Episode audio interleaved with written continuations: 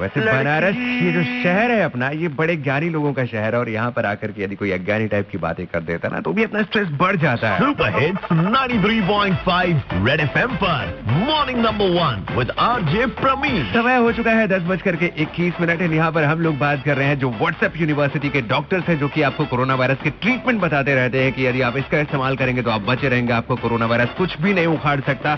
फिर आते हैं वो लोग जो कि गौमूत्र और गोबर लगाने को और उसको इस्तेमाल करने को कहते हैं।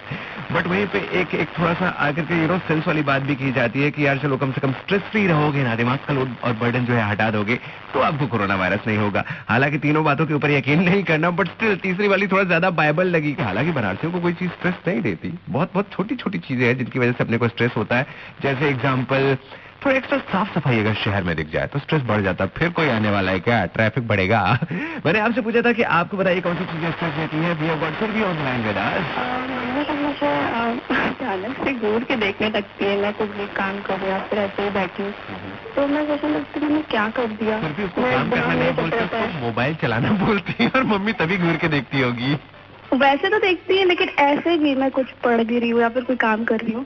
आगे खड़े हो जाएँगे मुझे देखने लगेंगे। तब उनको प्यार तो... आ जाता होगा ना कि हाय मेरा बच्चा कितना क्यों देखा इतने कॉल्स आए किसी ने भी ये नहीं कहा कि यार टारगेट पूरा नहीं हुआ। मार्च का महीना है बहुत स्ट्रेस्ड हो रखा हूँ। बॉस जो है डेली क्लास लेता है। तो अपन लोग बड़ी से बड़ी चीज़ों का स्ट्रेस नहीं लेते यार तो छोटी छोटी चीज़ों का क्या स्ट्रेस लेंगे आप बताओ। वैसे ये टाइम आ चुका है अपना अनाउंस करने का। सुरभि मेरी मेनी कॉन्ग्रेचुलेशन आपने जीते हैं रंग रसिया, जो इवेंट होने वाला, जो होली पार्टी होने वाली है एट्थ ऑफ़ मार्च को कैस्टिलो ग्रीन्स में, इसके कपल इनवाइट्स वंस अगेन मेरी मेनी कॉन्ग्रेचुलेशन